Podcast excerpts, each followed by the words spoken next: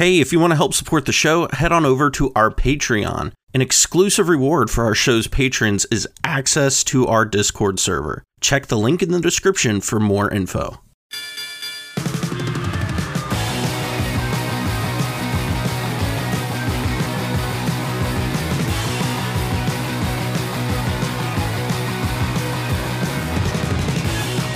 And welcome everybody back to the Mind Sculptors. I am your host, Callahan, and uh, still with me is uh, my good friends Cobblepott and Pongo. And uh, splitting this one up into a couple because uh, we got through Six Uh, cards in an hour and a half.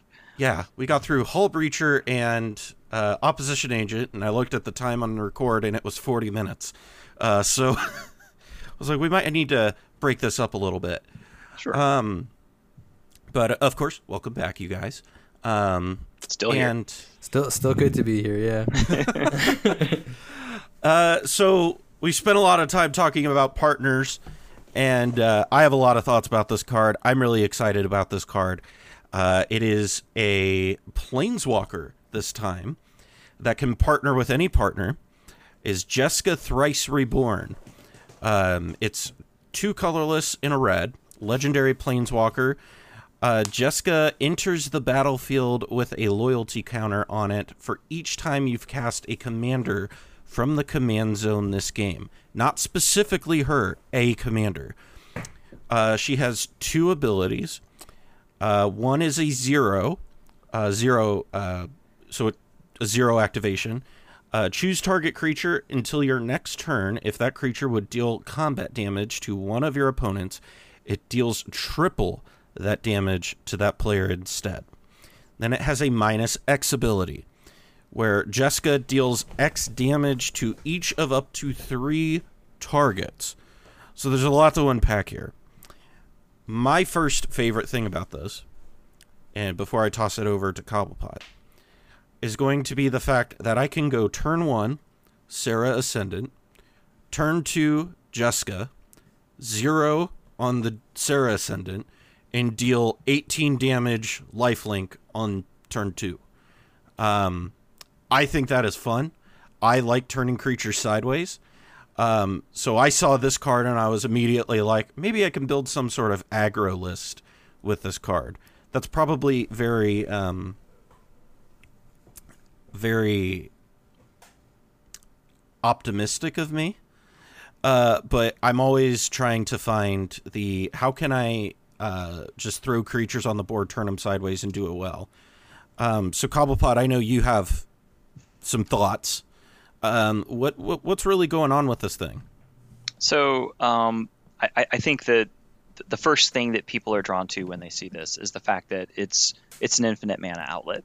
So Right. if you get infinite red mana, then you can cast it and then do its minus X for however many it's got, and bolt people to the face, and then recast it, and then just continue doing that.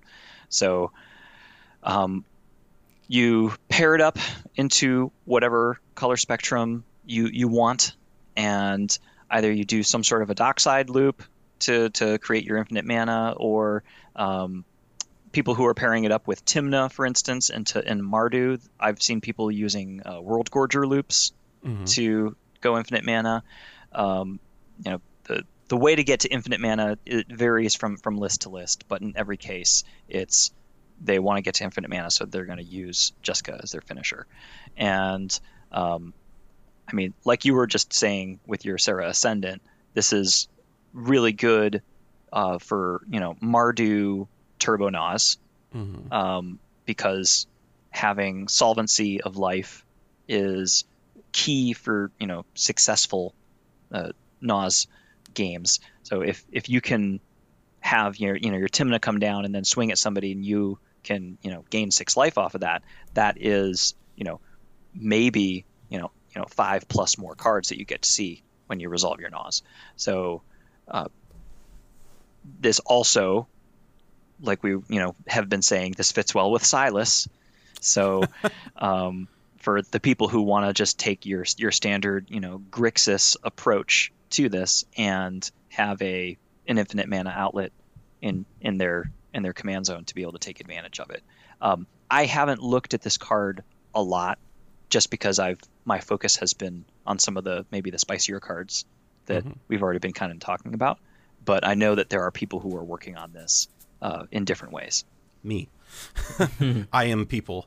Um, one of the cards that I think pairs really well with this um, and is worth exploring to some extent, uh, especially if you're going to be in some sort of Grixis pairing, and it might not be the most optimal play, but I think it has some value um, if you get into grindy uh, sort of situations. Is Chandra Acolyte of Flame?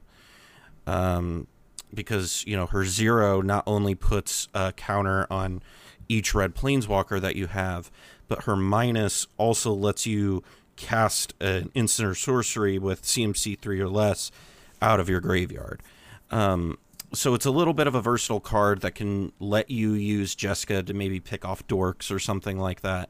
Um, be a little bit more grindy, um, and and that might not be something you put into a stock list.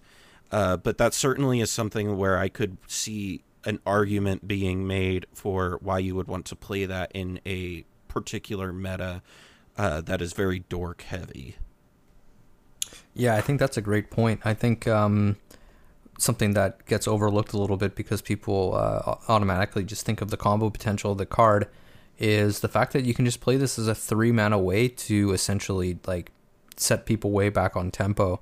You get this down on turn two against like three green decks that led with turn one mana dork, and you just say, okay, well, three mana, I will essentially like triple time walk.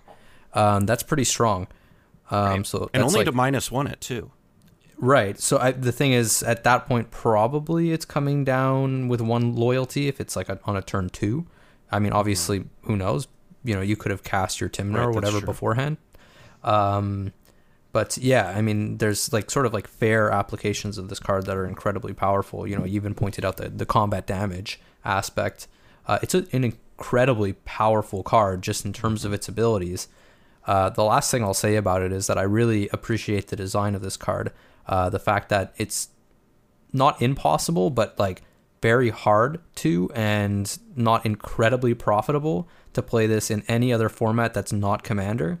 Because the vast majority of the time, if you're not playing Commander, there's no way to play this with without it coming into play and then leaving play right away. Right. Right. Um, so you know that State-based triple abilities, man. that that triple combat damage ability that it has would be a menace in other formats. Um, and you know, for us, it's powerful, but it's not game broke game breaking because of our 40 starting life total.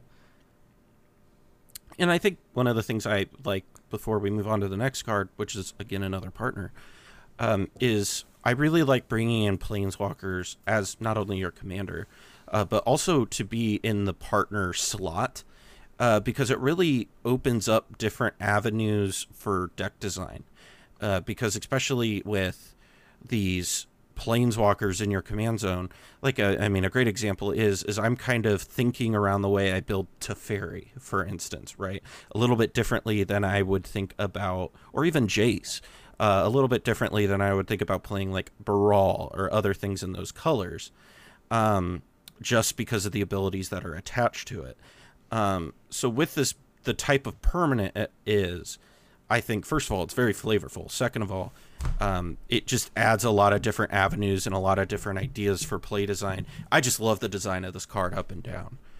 Um, going into the next uh, piece here, the next partner. We've talked about so many of them over the course of this night. Uh, but the next one is one that I have brought up a couple of times, one that I'm very excited about personally, is Malcolm Keen-Eyed Navigator. We've got another can cast it off of a Jeweled Lotus card, uh, two colorless and a blue. Legendary Siren Pirate, it's a 2 2. Has flying, and whenever one or more pirates you control deals damage to your opponents, you create a treasure token for each opponent dealt damage. Um, so this is in a way a Tymna for treasure. Uh, so instead of drawing cards, you make treasure. Um, there is a lot of different ways you can go with this, uh, but Pongo, there's a two card combo with this, uh, and everybody's been kind of talking about it. So what's going on with this card?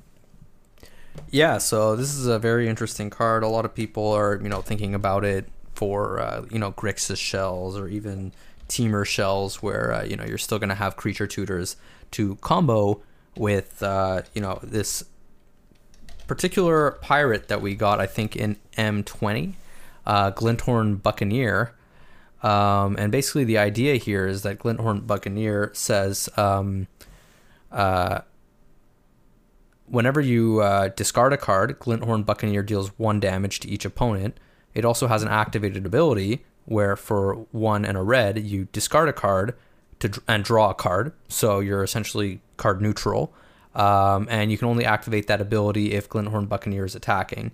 So the card has haste, importantly, uh, and what you can do with this card is, you know, you attack um, with Malcolm and with this you create treasures and you can use that to pay for the ability. Um, at which point, you know, Glint-Horn Buccaneer deals damage to each of your opponents. Um, and from there, you're making three treasures because one of your pirates has dealt damage to each of your opponents.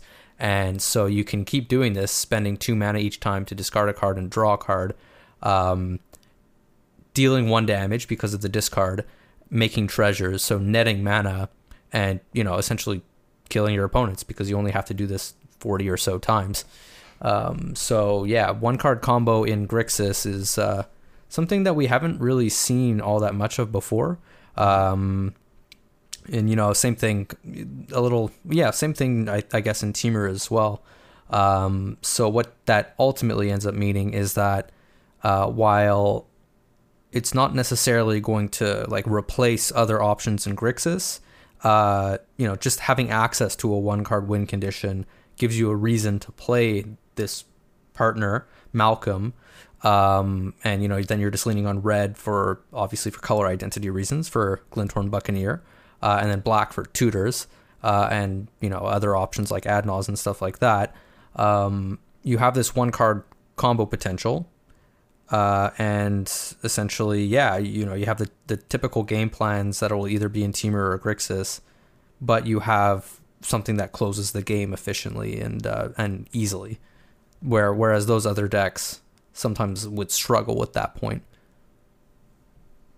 I think it's really interesting that they chose to template this as um, deals the, the, the, same way that you know curiosity and keen sense are templated mm-hmm. where it's looking for damage dealt not combat combat damage dealt right um, i given the trajectory of wizards design of late most of the time these types of abilities have been on combat damage being right. dealt so the fact that this is on damage being dealt is um, i mean we love this.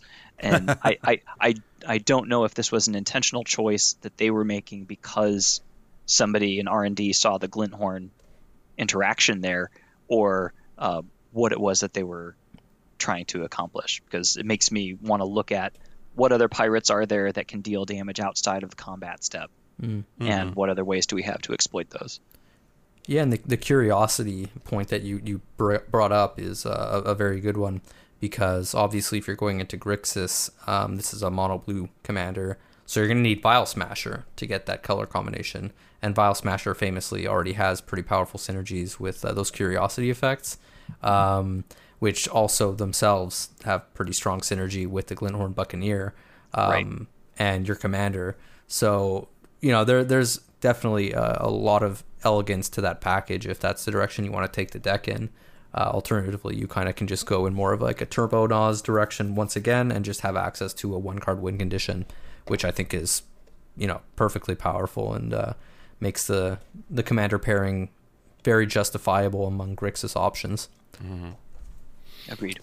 Yeah, and and one thing um, that I've also brought up is you can put this with Tymna as well, um, and you have a lot of you have a lot of room to do, as we mentioned before, um, probably better with Sakashima. Um, but certainly there is room to explore with Malcolm and sort of a Esper hate bears kind of list. Um, so, you know, we'll see where that goes. as far as that go as far as that is concerned. But uh, this is definitely one to keep an eye out on. Um, Cobblepott, you kind of have been around with the curiosity control lists, right? Um, could there be an argument to be made for a Malcolm Vial Smasher curiosity control list? Probably, for sure. Um, I mean, just for the same reasons that we are that we've been outlining here. The the the the access that the curiosity control lists have been most playing on is having uh, a lot of you know red sweeper effects to keep dorks off the table and that kind Mhm. of thing, which doesn't uh, it doesn't work too well with Malcolm because Malcolm's a two-two. So that it, it was you know kind of taking advantage of the fact that most of your threats were have had three toughness to be able to survive pyroclasms and so on and so forth. So that that there's a tension there, but um, I mean going maybe not necessarily curiosity control, but you know more on curiosity combo. I, Right. I, I can absolutely see that in, in Grixis uh, for sure. Awesome. Um, speaking of Grixis, uh, we've got a. This was a card that Nathan Jones brought up on uh, the episode we did together. Um, is another legendary card. This one does not have partner. Um, Obeka Brute Chronologists. Uh, it is one colorless, a blue, a black, and a red. Legendary Ogre Wizard. Uh, the art has some strong punk pop or punk rock vibes to it, which I'm super into. Uh, but she is a 3 4, and she has an activated ability. You tap her, and the player whose turn it is may end the turn. And so, what that means is this is like a sundial of the infinite sort of scenario. I got the card name right, all right? I'm not thinking Yeah, of a different card. Okay. Um, you exile all spells and abilities from the stack. The player whose turn it is discards down to hand size, damage wears off, and this turn and until end of turn effects end. Oh, there's so much with this card. It's such a goofy card. Um, so Cobblepott with this list, um, what are some of the things that people are really kind of looking at to build around this? Because there's there's something here, right? Oh yeah, absolutely. So so I mean the the, the core thing that you're you're you're gonna do is um, the, the same sorts of things that you could do if you had Sun, Sundial of the Infinite in your command zone. Basically, is uh, you want to use the really really cheap red extra turn spells that have um, negative consequences. You know, if you get to the end of a turn, um, being able to just shut off those consequences and uh, basically the way that you kind of uh, work that out in perpetuity is by using Underworld Breach or by using Isochron Scepter. So with with Isochron Scepter, uh, Final Fortune is the only one of those that's an instant. But you can you can put that on Isochron Scepter and say I'm going to take another turn, and then when that extra turn comes around, you still have your Isochron Scepter to be able to do it again for the next turn, and you just end the turn before you get the lose the game clause. Um, the same thing will work with Underworld Breach, in that instead of using a scepter to re- to to replay that again and again, um, you just keep your Underworld Breach in play because you just move to the next turn, and uh, you at the end of turn you don't lose the game and you don't have to sacrifice the breach. So you're able to kind of continue that as as long as you're able to you know continue to put cards into your graveyard um, you'll be able to continue casting those spells again and again and again. So uh, you're you're doing grixis things.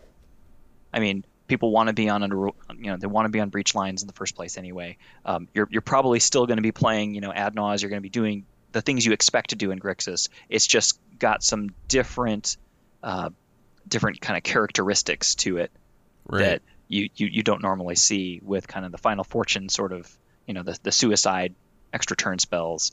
Um, but another dimension here too this is the first time that you've had a sundial ability that you're able to activate outside of your own turn. That's the the, the, the main condition that you see on sundial is that you can only activate that on your turn.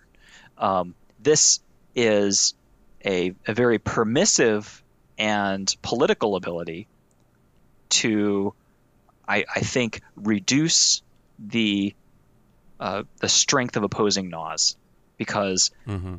I mean there are a lot of de- a, a lot of Nas decks that want to posture themselves to be able to do a main phase Nas profitably, but still, I mean, prevailing wisdom is your best Nas is going to be at the end step of your your last opponent, and uh, with Obeka in play, as long as it's somebody else's turn, um, you can, you know, collaborate with somebody else to say, would you like to end your turn now so that this Nas gets exiled and goes away? And uh, that's oh, that's going to be a uh, a powerful deterrent for people trying to do end phase Nauses. So that's going to be a significant impact in games where ad Nas is proliferant. This is also a viable way um, to, you know, if somebody flashes in opposition agent um, in response to a tutor, uh, you can just Nope. activate this and Yes. nobody And- and- tutors. Right. And in what's important here is that the you know the spells are are, are exiled from the stack, Right. which means Mhm. that you know while while the card is is a spell, you know it it is subject to that as well. So in that particular case, the opposition agent is exiled and Mhm. not able to be retrieved, and um, that is a a strong deterrent from people trying to keep you off of your tutors. So as long as you're doing your tutor your tutors on your turn. Man, where was this when Flash was around? This would have been great against Flash. please do not unban Flash on account of No, please don't. But um so we got that and then um Pongo I know so when Battle Bond came out, right? They did these bond lands as they're called and uh they did I believe it was the enemy bond lands. Um now they're doing maybe I'm wrong. Uh no, now they're doing the enemy bond lands. It was the Allied ones- Bond it was lands allied first. originally. Right. Yeah. Yeah. Um, so now they're doing the enemy bond lands. So we've got training center. I don't know what all the names are. Um, so what does this really open up for mana bases? Um, so one thing that's important to consider is you know mana bases in CEDH are absurdly good. You know they- they've always been essentially perfect, um, particularly in like three, four, five color decks. Um, so for a lot of the top decks in the format, this is going to be kind of an incremental sort of upgrade. Um, you know, one thing that does stand out to me is the fact that um, if you're playing sort of like some of the like the Turbo Nos type strategies, you now have uh, you know more pain-free lands, which is always nice to have. Um, You know, ultimately, you still want to be playing a certain number of fetchable lands, whether it's original duels or shocks, um, because obviously fetch lands are still the, the best lands in the game.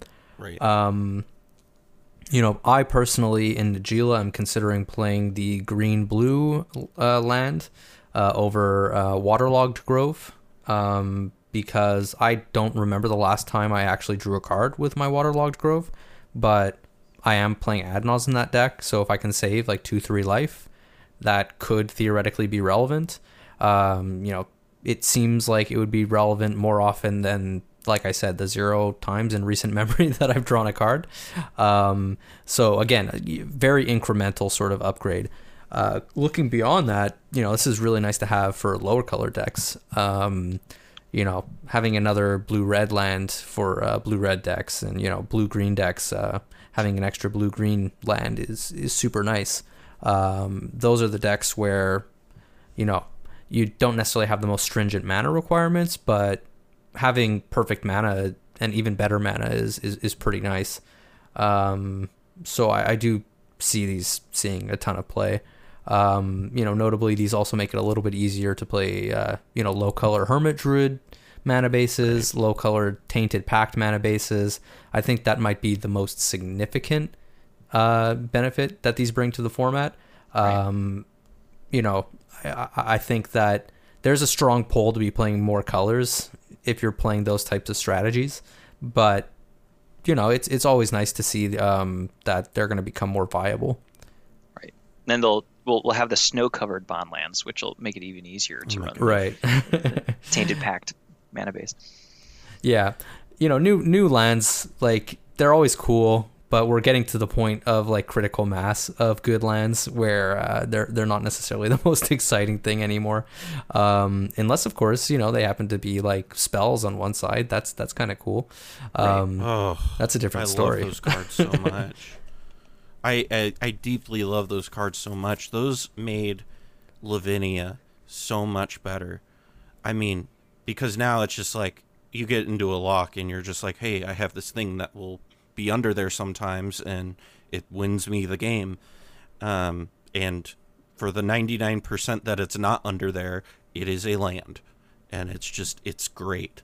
mhm. Um, I think. um, uh, oh, yeah, go ahead. Sorry. I was just gonna say, I think another thing that I particularly like about these lands that, again, I would be rem- remiss not to mention is these help a lot with uh, budget mana bases, and that for is sure. probably my favorite part about these lands. Right. I mean, Um, they, they help with budget mana bases for now. Um, if the original bond lands are any indication, their price Right. are, are only going to go up. So um, for the now, they're they're very accessible and attainable. And the good um, news is is if you listened to my episode um, with Dan Schmidt a couple episodes ago where we were talking about the LGS, uh, we touched on why Commander Legends got pushed back, and it was specifically to avoid the Jumpstart Battle Bond issue of the demand was much higher than the amount of product that was out there. Um, so hopefully we can avoid that. But I know with Battle Bond and Jumpstart, there was this huge demand for this product. And there were like, I, I made a joke on there. I'm like, I'm pretty sure there's more boxes of uh, Portal 3 Kingdoms floating around there than there are of Jumpstart right now. right in English. Yeah, Yeah. I, I- I'm still not convinced that Jumpstart even exists. To be quite Right. honest with I've, you, I've never seen a real life Jumpstart box or pack ever. yeah, So I have Same. seen them and went, oh, I, I don't need to buy any packs. I'll just buy the singles. And then I looked at the price of like Allosaur Womp Shepherd and a meal, and I was like, okay, maybe I'm not. so, um, so as we look on, uh, we're we're we're not talking about a land this time. We're not talking about a legendary, although we will get back to that. Um, we've got some uh, a very interesting card. Um, we've talked a lot about wheels in uh, this episode. Well, I think in the last episode, but in this episode, this two-parter. Um, so we all know of Wheel of Fortune. Um, we've we've got the what I'm convinced was meant to be an uncard, and somebody sent ah just put it in black border. Um, is true. Wheel of Wheel of Misfortune. Um, it's a sorcery for two colorless and a red. Each player secretly chooses a number that's zero or greater. Then all players reveal those numbers simultaneously and determine the highest and lowest numbers revealed this way. Wheel of Misfortune deals damage equal to the highest number to each player who chose that number each player who didn't choose the lowest number discards their hand, then draws seven cards. So that was a lot. um, I'm sorry, I just read the Lord of the Rings to you guys on this magic card. Um, so this is obviously a pretty complicated magic card. Um, as a judge, this card is a nightmare um, because of the everybody secretly chooses a number and then you all reveal them at the same time. This is if I was running a tournament and this this card shows up, I would hate every judge call that was made that day because it was always gonna it was gonna it, it will end up being the same person who's playing this card and I'm gonna roll my eyes every time because somebody's it's gonna be oh I don't think this person actually picked that number. Um, but Pongo just just break this card down for me. Oh, you you had to pick me. um, I mean, listen. So I'm gonna preface this by saying I'm not John Nash. Um, you know, I'm I'm not an economist or a mathematician, and and this card, for, quite frankly, you know, we're we're getting to uh, a level of complexity or intrigue where you know it, it might you might benefit by having some familiarity with uh, you know game theory uh, uh, and and some of those ideas. Um, so on the surface, this is a card that is essentially you know quite similar to Wheel of Fortune. Um, and it also bears a striking or a passing similarity to like Punisher type effects, which, if you're not familiar with them, are uh, cards like Temporal Extortion, which basically give your opponent a choice of punishments. And one of them is either, you know, some kind of beneficial spell effect. So in the case of Temporal Extortion, they take an extra turn, or, you know, you can pick your poison and you can choose to lose. I think it's like 10 life instead, or 5 or 10 life. I think 10. Um, so in 1v1, if you were to play this card, it would actually probably play out somewhat similarly to that, where if your opponent does not want you to wheel, they just have to pick some kind of high life total, um, and they'll they'll win, right? Um, most likely, you're not going to want to wheel and spend more than ten life to prevent the wheel from happening, um, or or to to guarantee get your wheel. But in multiplayer, this becomes substantially more complex um, because we run into this question of well, first of all, it's only the person who has the lowest number who doesn't wheel and who doesn't lose life. Um, person Point of picks the- clarification: only the person who picked the highest number loses life. only else, yes, exactly. Yeah, everyone else is, who's in the middle will wheel but not lose life. right, And if multiple people mi- pick the same number and it's the highest number, they all lose the life. right. That's Right. why they had to word it that way. Exactly. Um, so, you know, you you have like in multiplayer kind of like two axes of potential punishment, um, and also you know potential choices to make. You know, do you want to wheel? And if so, you know, how much life are you willing to spend to sort of like, you know, make sure that you're wheeling, um, and that you're not going to be the person who pays the least amount of life. Uh, alternatively, is there any way to collude to make sure that you know the person who needs the wheel the most doesn't get their wheel? Um, you know, in theory, you can imagine somebody dumps their entire hand uh, on turn one.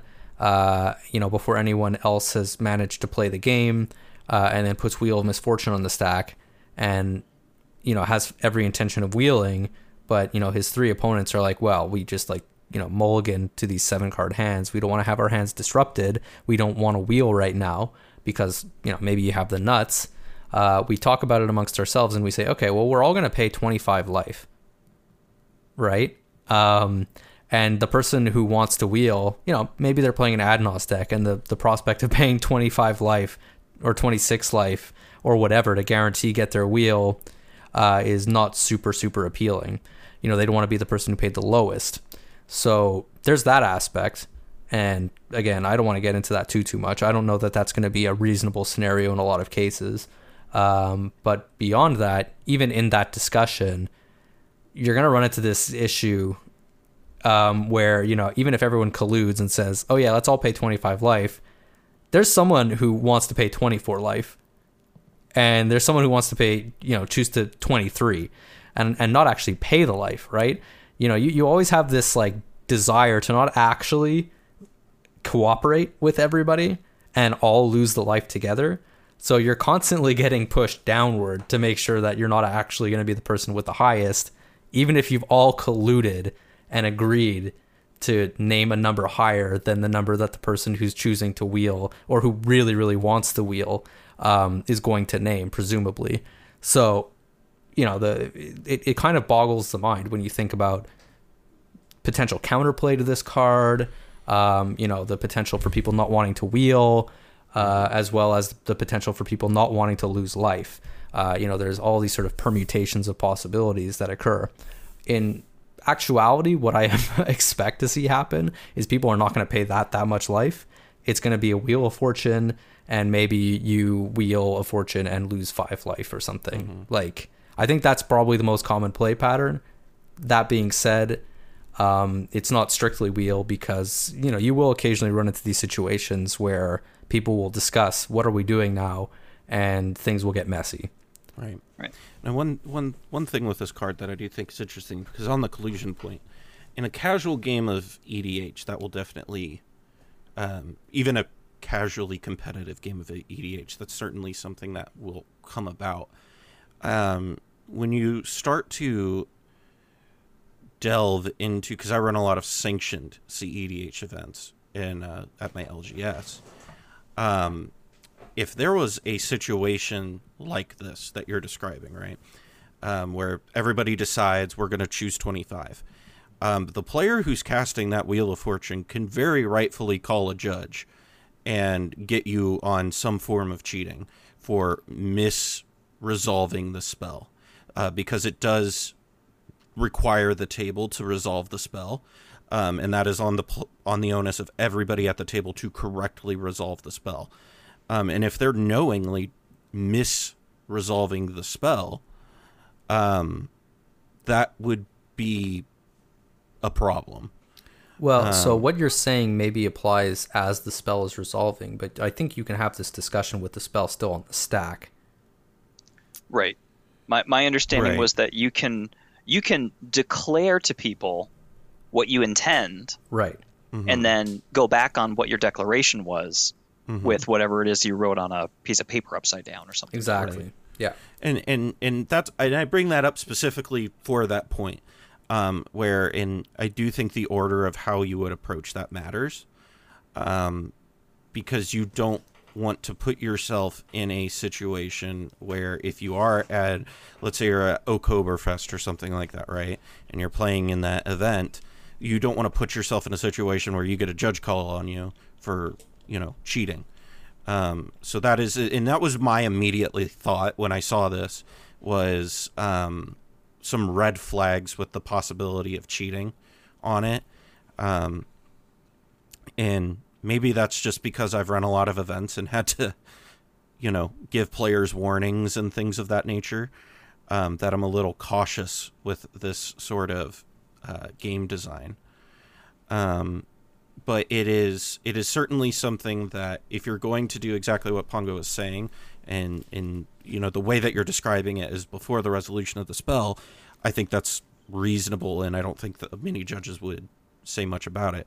If it's as the spell is resolving, uh, uh, that would be a problem. Right. I'm I'm just gonna I guess conclude and then let Cobble take it away from here. But my my last thought on this card is that it's the most intriguing card design I've seen, I think, since the Gitrog monster. I, I, I would concur that it's definitely an interesting card. I mean, it's a very confusing card. Um, I it, it makes me think of a silver bordered card called Ambiguity that has Yeah. to do with um, spells that have counters and spells that counter, and it does Right. different things. But Yeah. where you have to read it a couple of times because it's like, wait a minute, so so so wait, who who who actually draws? And you have to like go back and read it again, even though you've read it once. Um, I I don't. I, I hear all the things that you're saying about you know the game theory that goes on there, and um, what I what I think is especially in CEDH, you've got a lot of people who are devoting a lot of resources to sculpting a hand into a very specific, you know, uh, shape that they want for being able to to combo out, and historically, wheel effects have been extremely disruptive to people. You know, absolutely off of their mulligans, but I mean, a couple of turns into the game, having a wheel can be hugely disruptive to the player who's you know got their their win apparatus in hand and they're just waiting for their turn. Um, You know, oh man, I would have won if you hadn't have done that wheel, whatever. Um, I, I I think what's going to happen is a lot of the time there's going to be at least one person at the table that does not want to participate and is going to pick zero because they Right. want to keep their hand. And Right. when that happens, it it really doesn't matter what number you pick. It means you're you know if you're picking something non-zero, chances are you're going to be able to participate in that wheel. So the people who want to opt out have a sure thing. If they pick zero, they know that they're not part of the wheel, and um, I, I think that that's kind of going to be like the unspoken way that people do it. And if if there is kind of game theory that takes place, it's going to be people choosing one or whatever to somehow, you know, I I I, don't know if people are going to to to look at it from the point of view of okay, this person you know has has spent all of their resources, they've got no cards in hand, and now they're going to refill. We don't want them to do that. Rather than say I'm going to pick uh, 25 life so that they don't get to draw, um, I'm going to say I'm going to cast Swan Song and counter the spell, and now they don't get to draw. I, I think like that is the way people are going to resolve it more often than within the confines of kind of the little sub game that's happening in the card. And yeah, yeah, I agree. It it's it's I mean we it remains to be seen, you know, whether it sees play and what happens when it does see play because we haven't played with the card yet. But um, I, I I I I think it's it's a really thought provoking design, but I, I don't know if in real life it's it's going to be as interesting as we would hope it would be. I just don't want to have to deal with this as a judge. that's, that's really all it comes down to for me. Is I saw this card and I was like, oh come on. yeah, there were- definitely. I and I mean I. I don't know if they could have worded it more clearly. I think they could have designed it more clearly so the wording would have been able to follow more concisely. I think what would have made it more easy to resolve and maybe a little bit more flavorful is each person rolls a six-sided di- six-sided dice. Whoever rolls the lowest um, keeps their hand, and whoever doesn't, um, or whoever the highest one is, right? And then you kind of get some randomness to it, which I think is kind of the part that it it feels like it's trying to go for, right? Like it's a Rakdos, clearly in the art, like it's Rakdos. Now I'm kind of talking about like you know all of this the flavor, aspect. right? Yeah.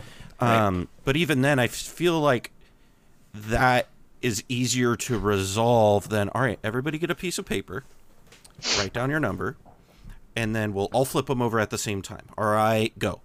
Um, that just feels like this just feels like a kitchen table card to me, which is why I feel like it should be silver bordered. It does feel When I- very silver bordered.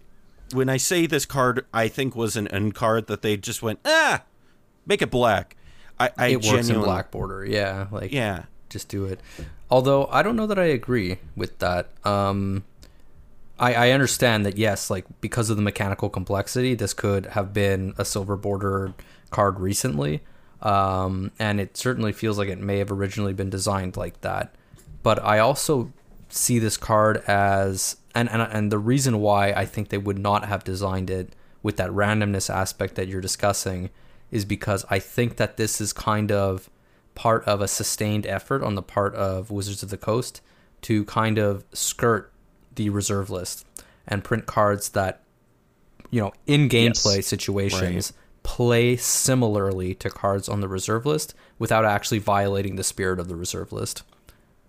no, that makes sense, and I that's certainly true. I don't know. It just between the name and the the secret part of it, um, it just to me the first thing I saw was I was like, this feels like it should be silver bordered. Um, but no, I think you're totally right. Um, It's just So- an incredibly complex card, and you know, incredibly complex. And this is like coming from after a time where Wizards, you know, was kind of like trying to reduce complexity for some time, and it seems it seems that Wizards has like not just doubled down, not just tripled down, but like literally quadrupled down on complexity with this card, because this is more complex than the most egregiously complex cards from the time where they were saying, okay, we need to chill with the complexity. Right. Th- this feels like something that would have been printed in the time of Legends, where they've got like you know like the Bible printed on the card because there's like so much stuff going on. It's like, well, you really could have just done this this other way and made it much more concise and much Well, much I mean, the card that immediately comes to mind, I was about to say this before you even said Legends, is I was about to say, I feel like this is harder to understand than the original wording on Lim-Dûl's Vault. right? Or Chains like- of Mephistopheles Yeah. or mm-hmm. Animate Dead. Like, this is just, like, and it's not worded poorly. It's worded exactly the way it should be. And very, like, it's, it make, it's hard to understand because there's a lot of layers to it, right? Right. But it's worded correctly so that it makes sense once you kind of get through all the layers. and that was the point that I was trying to make, where they, they've worded it the best they could per the design of what is happening on the card. And I think that they probably could have made the design itself more streamlined so that the wording could have been more clear. But yeah, I, I have a, an alternate wording for it that I think would work. Um, each player secretly explains how banding works. then all players reveal their explanation of how banding works simultaneously. then, and then the players vote the on who did the best worst. job, and then The person who did the best job wins the Doesn't- game. yeah. You know, and that could have been an interesting. You know, you bring up the vote mechanic. That could have been an interesting thing to bring into this. Is like the council's. What was that mechanic that they Oh had? yeah. from- Will you of could the have council. done. will of the council. Yeah, you could have done something where, you know, everybody votes for one side or the damage side.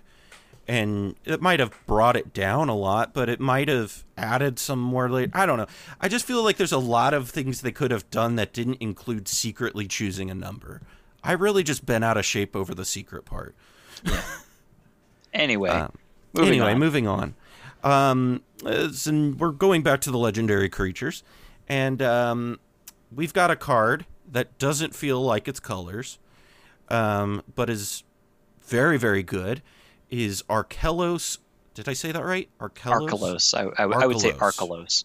Okay. Archelos Lagoon Mystic.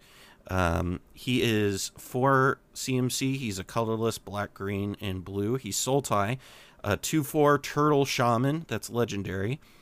And um, he is effectively a amulet of vigor. As long as Archelos is tapped, other permanents enter the battlefield tapped. As long as Archelos is untapped, other permanents enter the battlefield untapped. Um, so Cobblepott, you've kind of talked about this de- uh, card a lot on Twitter um, in a lot of different varieties, uh, but you kind of see this as a stacks commander, right? R- right. And um, so what I would clarify here is that when he's on when he's untapped, it it's it's a similar effect to Amulet of Vigor, but it's a very different effect. So Amulet of Vigor is is a trigger. So if something would enter the battlefield, if something enters the battlefield tapped, then it triggers and causes an untap. And the reason why that's important is that when you have abilities like Yarok or um, you know Panharmonicon or whatever uh, that observe uh, permanents entering the battlefield and then make copies of triggers, that's a way that you can exploit Amulet of Vigor. So you have circumstances like under Yarok where you've got Amulet of Vigor, um, you get to untap things twice. So if you have a Gaia's Cradle come into play tapped, then you get to untap it twice and actually, you know, double the output of the, the, the cradle. In this particular case, um, it it it's a replacement effect. So the, the the permanent that would be entering the battlefield tapped comes into play untapped instead. So it can't that uh, that surface of exploitation doesn't exist. It's still a very powerful effect for dealing with uh, permanents that cause things to you know that permanents that would otherwise come into play uh, tapped, like you know bounce lands, um, or abilities that put things into play tapped, like scape shift or uh, splendid reclamation or whatever. So there are game plans where people are looking to use his untapped side basically to exploit those types of effects so that they can um, make something like a scape shift that's intended to be kind of mana neutral and have everything you know come into play tapped uh, make them very mana positive instead so that would be one half of the game plan that's taking place. The other half is he basically becomes an orb of dreams when he's tapped which means that and he, he's he's you know kind of like a world enchantment here. He he impacts the permanents that come into play for all players not just yourself. So um, the idea here is you are using your own combat step or your own you know earthcraft or whatever means that you have of getting him tapped to break parity with his presence on the board. So on your turn he untaps and anything that you want to do you know all of your permanents will enter the battlefield untapped, and then before passing turn to your opponents, you find some means of tapping him, either through attacking or using Earthcraft or some other effect, and then all of your opponents are under an Orb of Dreams, which is extremely taxing for fetch lands and for you know dockside extortionist and for you know ev- everything that you want. That it, it's an incredible uh, tempo reduction to have everything come into play tapped, um, and then the the expectation is that people would exploit it with static orb, winter orb, those sorts of effects. Um, currently, you don't see a lot of winter orb. You don't see a lot of static orb. You don't see a lot Mhm. of blood moon, and, and the reason for that is because dockside extortionist just rolls right through those effects. Um, not having your, you know, being able to only untap one land isn't that much of a problem if you only need two lands to get Dockside into play and then be able to generate infinite mana over the top of whatever stacks effects are there.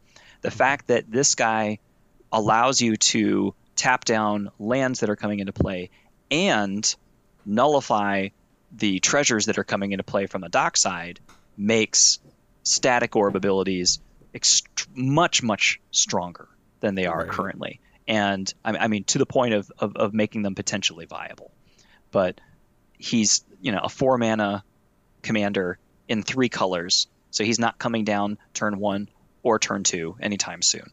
Um, so whether he's fast enough to be able to exert that power i think remains to be seen and i would probably be pessimistic as to whether he's going to be a dominant force in the metagame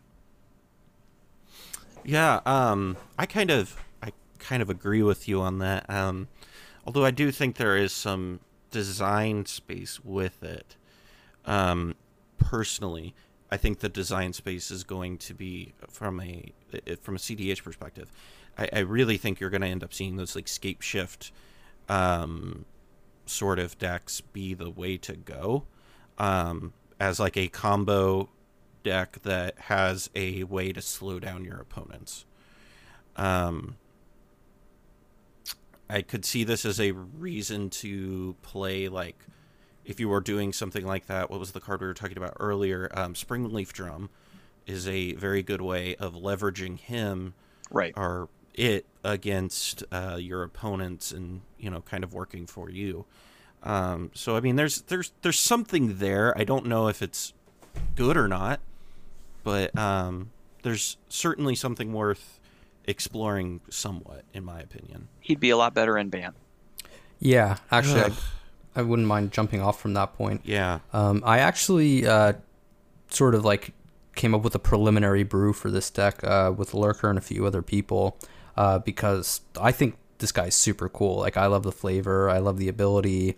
Um, design wise, I think it's a bit unfortunate that he doesn't have a triggered ability like uh, an Amulet of Vigor because that would actually, to me, um, make him feel like he has more business being in Sultai because then you know you could play him with Yarok and you know you could do some really interesting things that way. Right. I understand why they didn't do it. Um, to me, I think the main reason why is it's because the tapped part of the ability um, is pretty awkward to do any other way other than as a replacement effect, as is currently templated. And then if one ability is a replacement effect and one ability is a triggered effect, triggered ability, it's not really a um, an elegant card design when you can just do it this way. Um, so I get why they did it this way. Um, and yeah, so I agree entirely that one of the bigger issues with this guy is that he is not in Bant colors. So what that means is that um, you don't necessarily have access to a lot of like the, the strongest stacks pieces um, Right. that you know you would really want to be playing if your goal is to play a stacks deck. But you know another, let's say more pernicious downside to not being in Bant and instead being in Sultai is like there's this incredible centralizing force in Sultai of just playing Thassa's Oracle based combos. Um, and so you kind of run into this issue while you're playing this guy of, you know, why am I not just winning with Thassa's Oracle Demonic Consultation? And if I'm doing that, why aren't I just playing a more proactive deck instead? Um, so he's kind of suffering from his own success in a way, uh, you know, being in, in very strong colors uh, that don't necessarily want to push you in the direction of exploiting his abilities. What if we just all collectively rule zero him as a Bant commander? We fix him ourselves. There we go. Problem I'll solved. ask Sheldon. We'll see if we can do it. Yeah. He'll so, say, uh, "Yeah, go for it. If you have a rule zero, it's fine." uh, so moving on, we got more legendary stuff uh, on the table. Um, this time, uh, so one of the things that I thought was really interesting with this set is all of the two mana leg or the two color legendary cards are not partnered, and uh, that felt like it was a very deliberate choice to push partners into a monocolored um, sort of design area. Uh, but one of the two colored commanders uh, coming out of the set is Araumi of the Dead Tide. Um, it is a colorless blue and a black legendary merfolk wizard. So, uh, you know, Brian from Tolarian Academy should be very happy about that. Um, it's a 1 4, and you can tap it, exile cards from your graveyard equal to the number of opponents you have, target creature, and that's part of the cost. Target creature card in your graveyard gains Encore until end of turn, and the Encore cost is equal to its mana cost. And so, for those of you who don't know what Encore is, uh, is you exile the creature card uh, from your graveyard and pay its mana cost. Um, for each opponent, create a token copy that attacks that opponent this turn if able. They gain haste, sacrifice them at the beginning of the next end step, activate only as a sorcery. So you can only do Encore as a sorcery.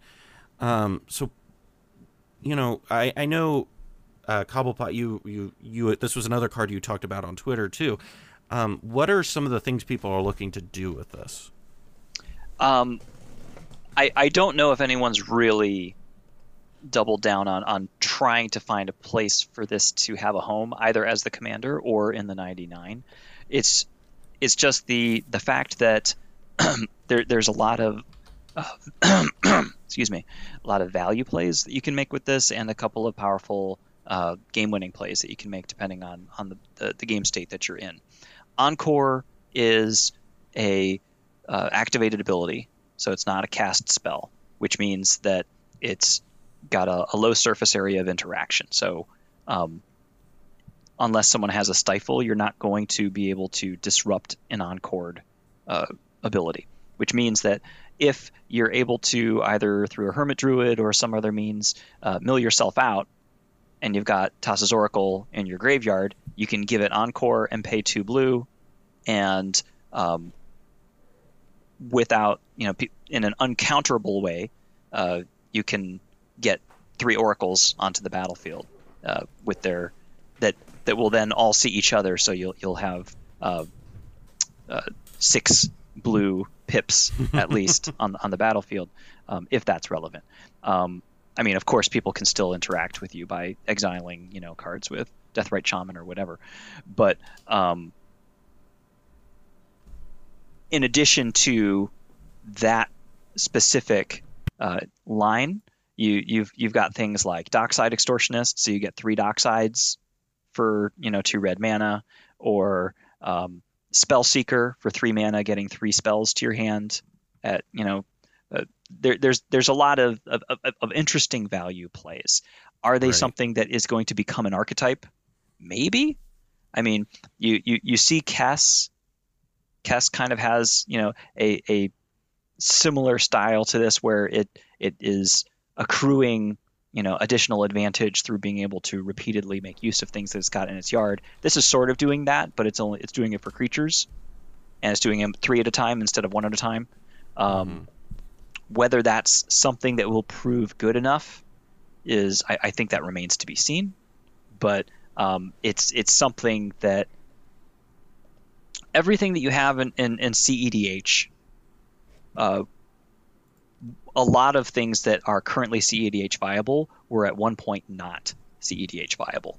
Um, they were they were rooted in things where people tried something that hadn't been done before, or tried something that people maybe you know, scoffed at and wound up revealing something that could take root.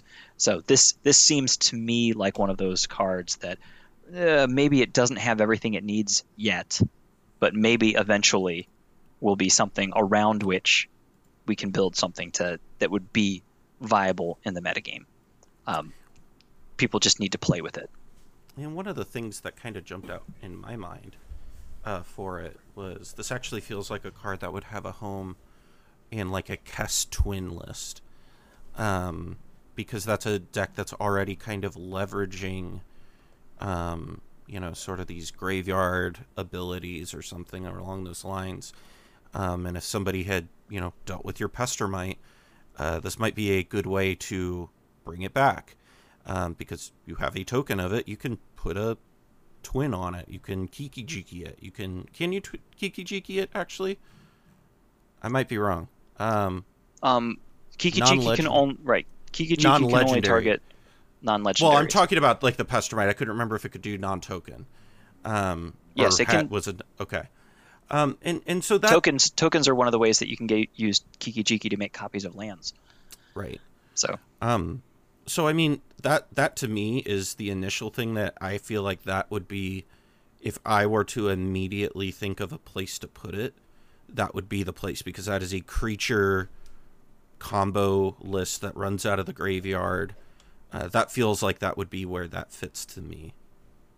it's possible. I, I it would I mean obviously be some sort of a of a deck that has vested interest in playing out of the yard, and I, I think a hermit druid list is, is probably something that probably doesn't need this, but could also this could be if if you have some way of maybe you know you um, brain freeze yourself and reveal that you've got a hermit druid in your yard, then and you've got Araumi, you can then encore the hermit druids into play, and they'll have haste, and then you can use them to, you know, mill yourself the rest of the way, and then encore your your oracle into play or something like that. There's, oh. I mean, Sorry, go ahead. it remains to be seen whether anything that's actually viable will materialize. It's just mm-hmm. it's something that has potential given the right support. Does it have the right support? We don't know, but it's worth taking a look. Well, and part of the problem with it, I think, is the fact that you know in those you brought up with with uh, Hermit Druid is there's just so many better ways to just bring back a Hermit Druid after or a Thassa's Oracle after you Hermit Druid away, right?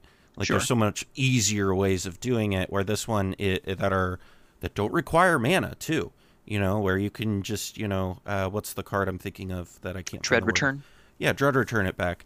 Um, this requires, you know, two mana, uh, which isn't a lot, but it can matter. So, you know, uh, The difference, the difference, uh, the I clarified about encore because it's not a spell. Um, Right. Dread return is absolutely a spell that can be countered, um, Right. whereas encore cannot, and that's why I was I was articulating that as as a nuance that's important because for that particular line, that could Mhm. wind up being a more resilient line of play. Fair enough. Fair enough. Um, so, you know, I brought up Kiki Jiki and Kess Twin. And Kess Twin, by the way, is one of my favorite CDH decks. I know it's now moved off of the competitive list. I still love it. I like all of the like fringe, older CDH decks that people are like, ah, that's not any good, and I'm just like, I still like it. Um, but we've got a new piece to go with uh, Kiki Jiki, and that's Port Razer. Um, finally, not another um, legendary creature that we've been talking about. Uh, it's three colorless and two red. Uh, it's a creature orc pirate, so this would be one of the things that go along with Malcolm. Uh, whenever Port Razer deals combat damage to a player, untap each creature you control. After this combat, f- Jesus, after this combat phase, there's an additional combat phase. Port Razer can't attack a player it has already attacked this turn. It's also a fort four. Um, so you know, Pongo with this card, obviously, we kind of immediately think Kiki Jiki. Yeah, I mean, as far as I'm concerned, that's just about it. Um, I'm not familiar with any other discussion people have had surrounding this card for any other contexts. Um, so it's you know it's another Kiki Jiki bottom, um, which is to say that uh, you know it's a secondary combo piece with Kiki Jiki. Uh, notably, it seems considerably worse than a lot of the other options that we uh, already have access to. So I don't know that this will actually see really much play at all outside of perhaps like mono red um, or like, you know, theoretically uh, low color red decks that want to play Kiki Jiki. Um, because, you know, this, this does have to deal combat damage to a player for it to work. So notably, you know, unlike other Kiki Jiki combo pieces where you can just make infinite attackers and then move to combat, um, this isn't actually getting there uh, unless you're able to connect. Right. I, I wonder about this in Winota, Mm. which triggers off of non-humans attacking, and um, if you are able to get additional combat phases, then um, just from the attack triggers from the the commander in that particular case, there's a lot of advantage that can be accessed. So it's expensive. Most of the time, you're not going to. This is not a goblin, so there's not a great way to cheat this into play. Right. Um, And it's not a human, so right, there's a, you're not putting it into play off of Winota. right. right. If if you could, way different story, and I would like I think I would be pretty intrigued to see this in Winota. As is, I hadn't actually considered that, and you know maybe there is something there because the extra combat phases, as you pointed out, are you know really really strong when you're essentially you know drawing cards and getting mana. Uh, if you uh, look at Winota's ability in that that context, um, but this would be nutty if like you just could put it directly into play off of a Winota flip, um, and could also then start taking extra combat steps with it because Right. notably it's not an attack trigger; it's a combat damage trigger. Right. I think they very intentionally made it not a human. That's I you know for I wouldn't put it past them. not look, to have looking made that I mean mistake. seriously, looking looking at the other designs, looking at opposition agent, Okay, looking at, enough. you know I I mean, come on, make it make it a human. Make it a white human. We'll we'll, we'll with get the most the white- red ability imaginable. Right. Um, continuing down the red uh, trail, we've talked a lot about red cards in this video, um, and that's because the red cards in this set are really, really good. Um, one of them, we're back to partners, is uh, Kediss, Emberclaw Familiar. Uh, it is a colorless and a red 1 1 legendary elemental wizard uh, that has partner. Whenever a commander you control deals combat damage to an opponent, it deals that much damage to each other opponent. Um, so, again, I kind of throw this one at Pongo. You know, what is the the the natural thing that people are really thinking of right away? So I've seen people playing this as basically a uh, another sort of like Mardu uh, farm type deck, and like I legitimately mean farm, um, as opposed to you know just like Turbo Naus or or you know like whatever people are calling farm these days. Um, you know, literally you have Tymna, and you know you're playing sort of this attack, you know, perhaps even like small sacrificable creatures game plan. Um, and so you play Kediss for the color, um, red, just to be in Mardu, as is typical. Uh, and you might throw in, you know, just like the spicy inclusion of a card like Hatred um, to like just get people randomly. Um, you know, because if you can just like Hatred people, uh, you know, with your life linking Tymna, you can kind of just deal a massive chunk to everybody, uh, potentially even just take them all out like that. So, you know, it, it's kind of cute. Um, certainly an option. I think that, you know, like as a commander agnostic game plan, uh, that type of deck is quite strong. So if you're just gonna make, you know, like a couple of inclusions just to have this game plan and, you know, forego having one commander um, that you know could be theoretically something better. Um, you know that deck is still going to be totally fine. Right. I, I would just want to tack on that. I mean, I, I could see running this as a partner to Tymna without putting any other special cards in the list at all, and just using it as a template, Tim, Tymna amplifier. Where if your Tymna is able to get through on anybody, you're gaining six life and drawing three cards, and Right. um, those are those are exactly the things that a farm deck wants to do. It wants to draw cards and it wants to be mana po- or life positive as much as it can Right. to get the most profit out of its you know Naus and you know Necropotence if it's running that and and, and those kinds of things. So um, I, I I think that you know just having it in the command zone is good enough to to to get great value out of that pairing. And I think this kind of comes back to what we were talking about earlier, where um, things like this kind of encourage variety in decks, um, where you can get, you know, everything's not all right. What are we pairing with Tymna? All right, what are we pairing with Thrasios? Like we we kind of can get a little bit like we're still doing that, but we're getting more creative with it now uh, because we have these other things that are interesting and have some good value to them on their own. Um, so and and with this being a commander legend set there's some cards that are really uh, wrapped around they're color specific cards that are wrapped around uh, whether or not you control your commander or not and uh, one of those cards again a red card is Jeska's Will it's a two in a red sorcery um, that says choose one if you control a commander as you cast the spell you may choose both so you can add red mana for each card in target opponent's hand and or exile the top 3 cards of your library. You may play them this turn. I was talking to Cobblepott about this card before we went on the stream or went on to record. And this card to me feels like it's just gas. Like I I really think this is really good, and you were talking about this as particular really good in Krark lists. Right. Just um, so most of the time, it especially with kind of this like proliferation of two mana partner red commanders or less, you know, even with Rograkh, um, you're you're you're almost always going to be getting both halves of this card. So, um, also a lot of times, I mean, in in most games of CEDH, there's always at least somebody who's at seven cards in hand at, at most points in the game.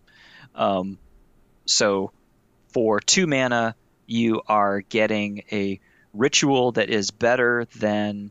Um, oh my goodness, what's the there? If there's a three mana instant that gives you five red mana. What the heck is that Pyretic ritual. Not pyretic ritual. Um, anyway, Uh, It's- seething song or Seething Song. Oh, that's you. it. Yeah, Okay. Seething Song. So this is it's it's better than Seething Song as far as how much mana it's generating, and it's you know sort of drawing you three cards. Um, in in in the Krark lists where you know you're you got the possibility of you know copying that or doubling up on it, or if you're you know having multiple Krarks. Um, getting the effect and then also having the card come back to your hand so you can do it again. In those particular cases, it's it's absolutely insane. Um, outside of of you know a degenerate kind of a Krark copying apparatus, I, I I think it's it's still a good card. The the fact that it's exiling the cards and not putting them in your hand, that is detrimental if you exile a win con or something and you're not. It's a very able to red on it though. it's a very red ability. Um, I think for the the the lists that are willing to accept that liability will love this card, and I think it'll see no play anywhere else. I'm not sure that I agree with that. Actually, I think uh, Okay. uh, I think this card may actually get taken up by a, a good number of decks um, that are sort of more on the turbo plan. Uh, I mean, in particular, this is guaranteed autoplay, absurdly busted card in in Rog in Rograkh, um, where you always get the ritual and you always get the exile the top three. Um, you know, generally as early as turn one or turn two. Um, but additionally, um, this is surprising a lot of people who are trying it out, uh, where it ends up being like pretty strong as a ritual effect, as we discussed. But uh, you know, exiling those top three cards of your library, um, sure, there is some risk inherent in that, but I don't know that it's risk that's necessarily higher than the risk those decks are already willing to take playing cards like Tainted Pact, Demonic Consultation, you know, uh, sort of non deterministically sort of trying to go off with wheels and stuff like that. Uh, these are not decks for the risk averse. Let's put it that way. sure. um, so so yeah, I think that uh, this deck, this this card rather, um, while while it's not going into literally every red deck, uh, is going to see play in a surprising amount of red decks than you might originally think. Well, I'm I welcome it. Yeah, I love monocolored decks, and if more of them are uh, good, I am very, very, very much here for it. Um, over on to yet another legend. We, we, there are so uh, how many legends did they say are are in the set? It's like seventy some, right? Well, seventy one um, new partners. That's yeah, that's just the partners. Jesus Christ! So there's a lot of legends, and, and and to be fair, it's a draft set, so you got to have a lot of legends in order for to draft a commander deck.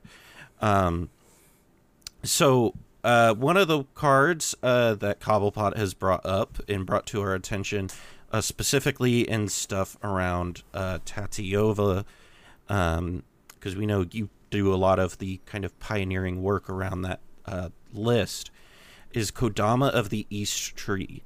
And uh, Kodama of the East Tree is a four colorless, two green legendary spirit. That's a 6 6 with partner, which is wild. Um, it has reach Whenever another permanent enters the battlefield under your control, if it wasn't put onto the battlefield with this ability, you may put a permanent card with equal or lesser converted mana cost from your hand onto the battlefield. So, of course, the uh, the madman himself uh, immediately had a, a, thought bubble in his head and went, "Oh, I got to do this with Tatyova. We can take advantage with lands."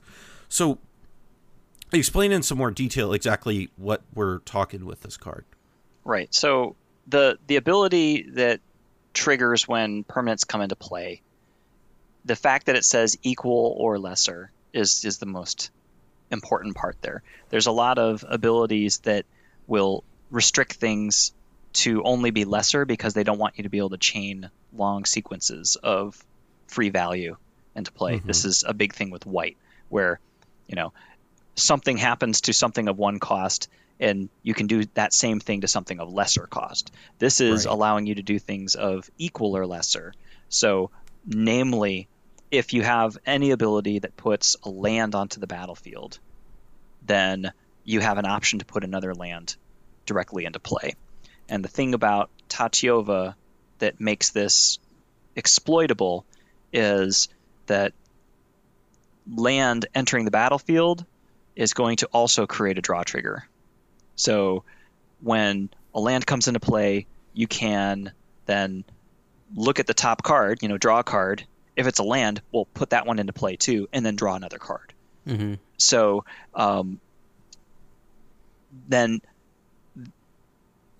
a lot of times you have kind of this cap where if you if you don't have like Azusa or you know um, some other effect that is allowing you to, to have multiple land you know extra land drops that uh, you're you're not really able to take huge advantage of Tatyova's static ability. The fact that oh maybe that thing that you drew so so you, you put a land into play and then you got another land you put that land into play too and then you got to draw a card. Now um, maybe that card that you drew was another land um, but you don't have any more land drops. Well you can maybe tap one of those lands that you put into play to cast and you know uh, Llanowar elves, they come into play. Now you put that other land into play and then draw another card. Right. And so, so what happens is it allows you to behave as if you have an uncapped number of land drops, presuming you're able to continually have kind of like one mana dorks that you're able to convert into additional lands mm-hmm. and uh, balance that solvency between you know the number of cards you have in hand and uh, the lands that you have on the battlefield. Um, and you're able to even exploit that further if you're running some of the hate pieces that are in blue that force people to return lands to their hands. So if you're running uh, Overburden, which is you know uh, a two mana enchantment that says whenever a creature enters the battlefield, its controller returns a land to their hand.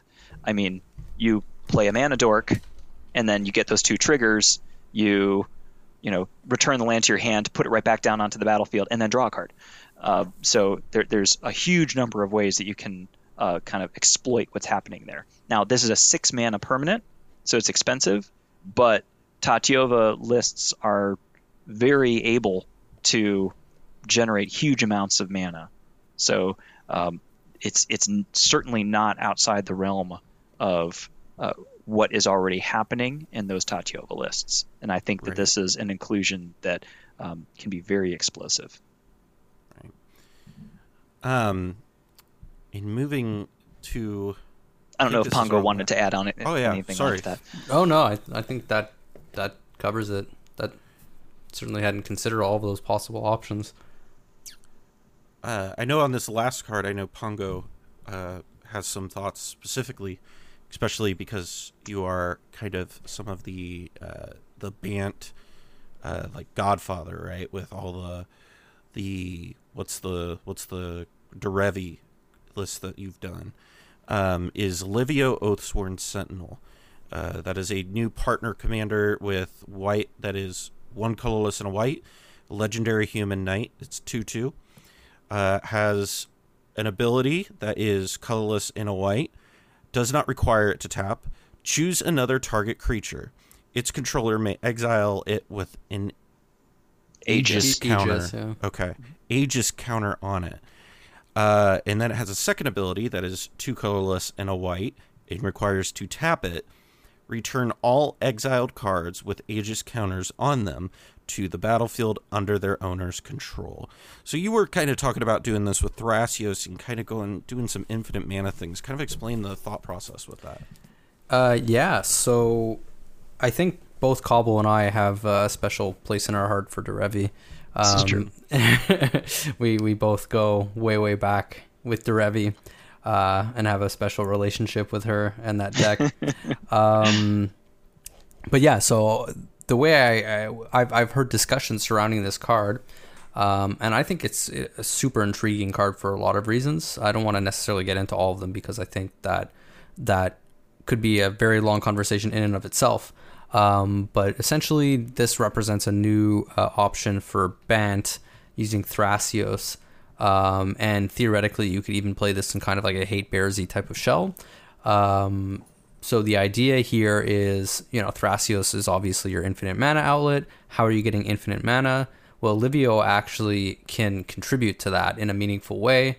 Um, what you do is you exile something like a Great Oak Guardian or a Village Bellringer. Uh, then you use Livio's other ability, so you tap him and pay three to return your Great Oak Guardian or Village Bellringer to play.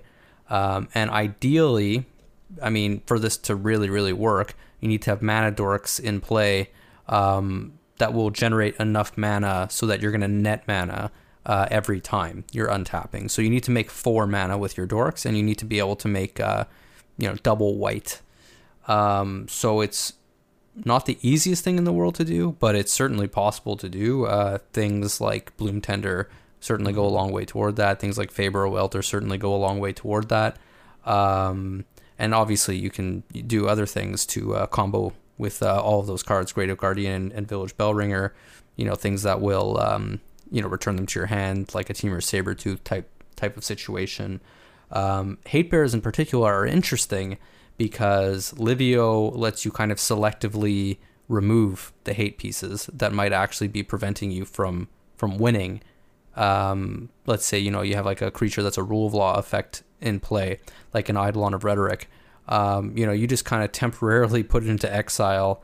Um, you know, do your thing, and and win from that position. So so there's some play even with those really powerful hate pieces.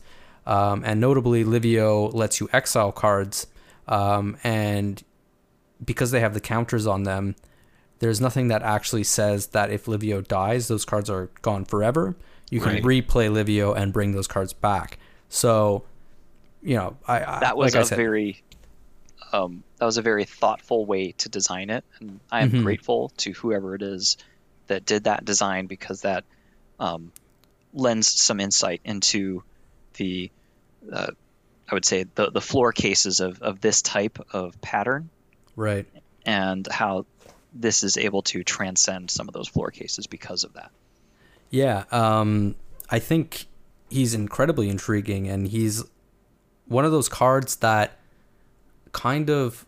And I, I mean, I said I didn't want to get into this, but I guess I'm getting into it a little bit. um, he he's a card that kind of makes me think of one of the tensions that exists in white as a color, which is that white has this simultaneous identity of playing lots of little creatures, but also having mid-rangey cards like board wipes and stuff like that. And those two game plans are in like they have extreme tension with one another. Um, but this is here we have a bear who lets you tuck everything away, you know, wipe the board, and then you can start bringing it all back in. So he kind of actually um, starts to address that tension that has, to me, existed for a very long time in White's part of the color pie. Um, so I, I think that the card is really, really cool. I wish that first ability only cost one white mana. I'm not Thank entirely you. sure why you have to pay two mana to exile your thing and then have to pay three mana later to bring it back. Um, especially when it's a May ability, so you can't just use it as repeated removal on opponent's Right. creatures. Um, How but much does Helvault cost? Too I think- much. Helvault? I'd have to look that up, um, but I don't remember it being that much mana to actually use. Yeah, it's it's one mana Oh, to was exile target creature you control. I, I thought it was one mana. one mana and tap. Um, Ah, okay. but but But still, in in either case, this is a white card, right? So Right. it's not a it's not an artifact that any color has access to. Um, this is kind of like white's thing is is like flickering things, bouncing th- or not bouncing things, but uh, you know, fast flickering them even, um, exiling things, uh, Right. and hopefully this represents a direction that Wizards is willing to go into to expand White's part of the color pie, uh, Right. because this also represents a way to um, you know double up on enter the battlefield effects, which can in itself be a form of card advantage. Um, that's right. so this is an intriguing card.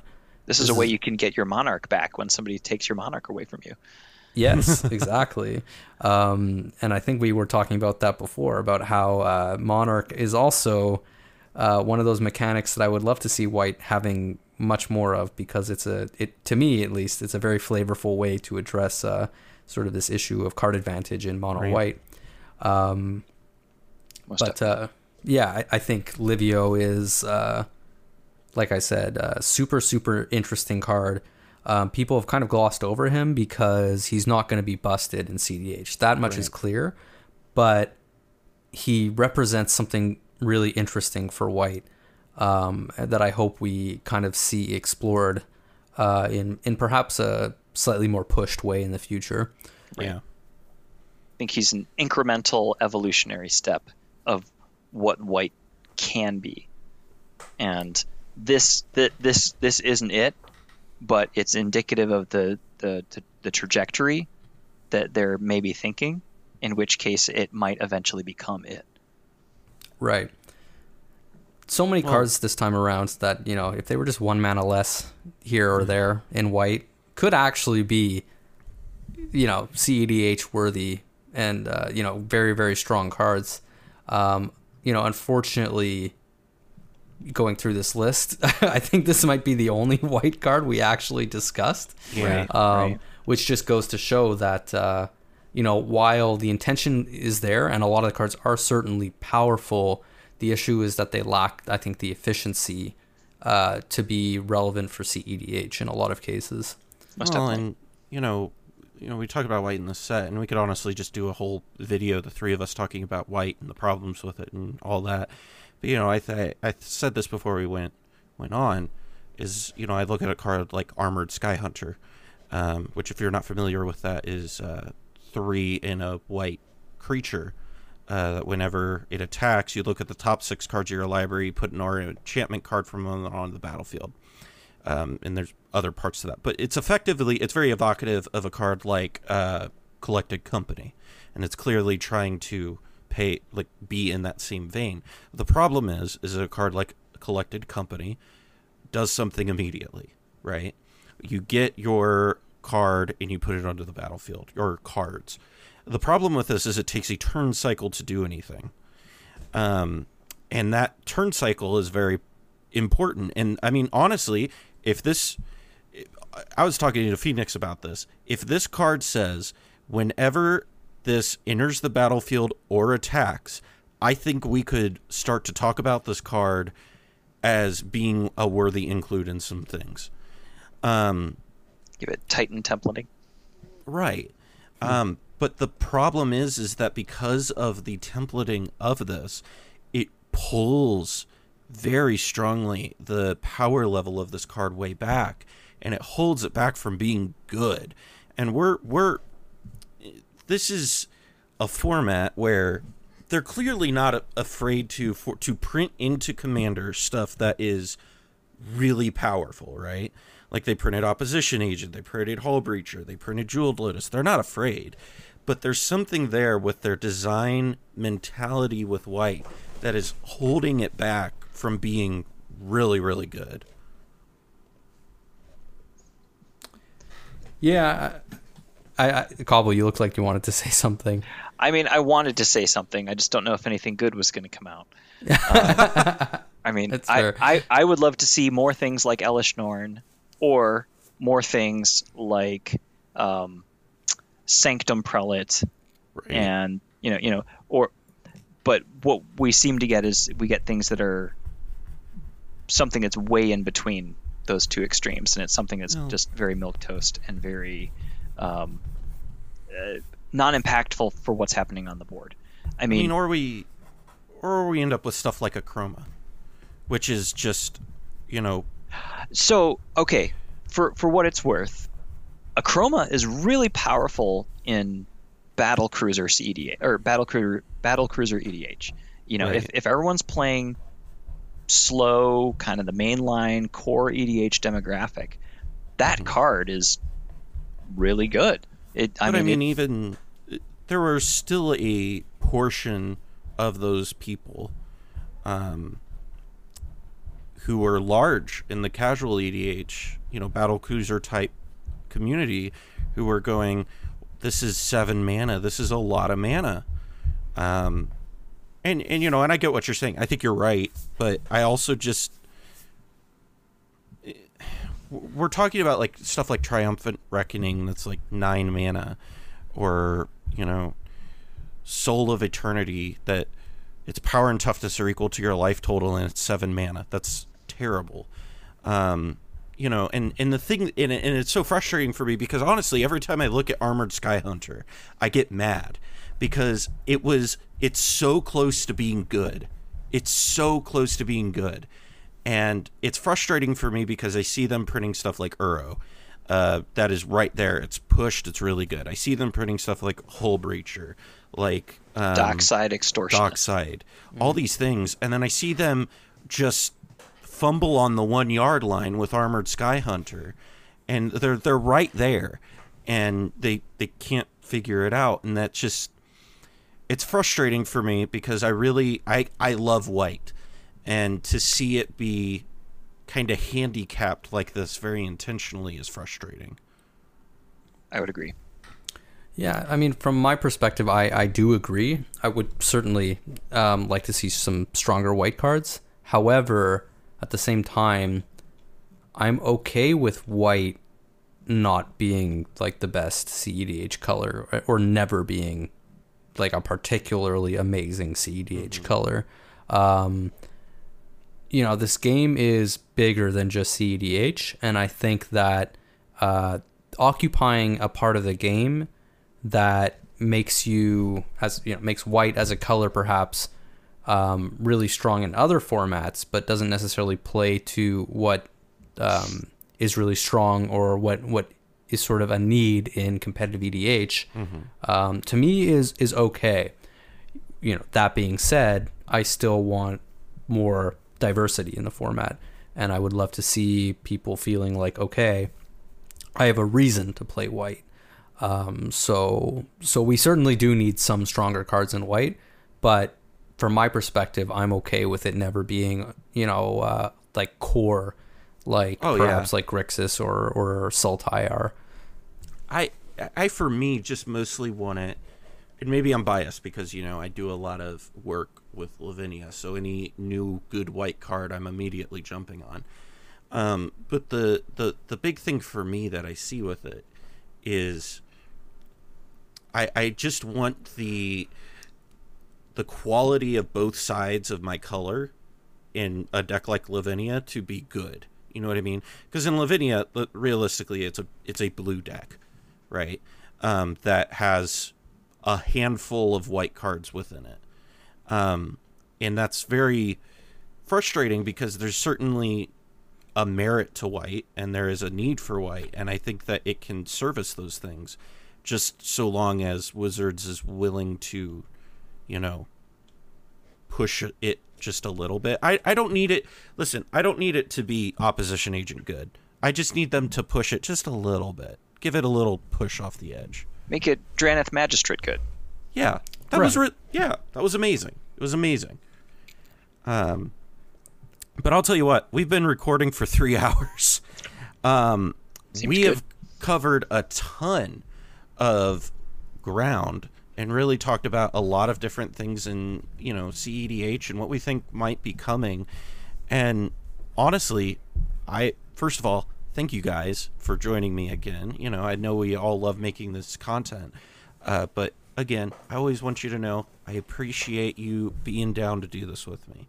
Um, but so you know, do you guys have any final thoughts about Commander before we really you know jump off?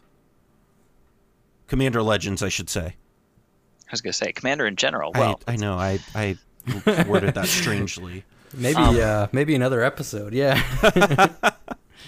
I, I, I think that Commander Legends, um, I, I think it delivered what we expected. Um, Yeah.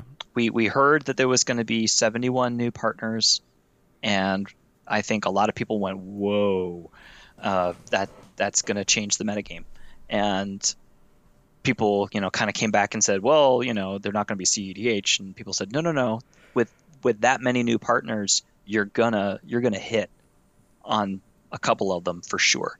And I think that's what we're seeing here. We're seeing a good number of new partners that are going to diversify the the, the lists that people are playing and not just I mean, yes, we, we do see a number of new lists that are going to be kind of well, the good things that Grixis does just with these commanders, or the good things that Grixis does with those commanders, or the good things that Mardu does with these commanders, that kind of thing. Yes, that's a thing, but there's also some some new, you know, suicide Final Fortune stuff with o- Obeku or Ubeka or whatever, Right. um, you know, and Krark, and you know, there, there's there's new, new new styles of of gameplay that are also being engendered in some of these cards, and I am excited to see the way that those things uh, change play and see how people get better about playing tutors because opposition agent exists and stuff like that. So I'm excited. I, I am looking forward to see the, the the changes that take place.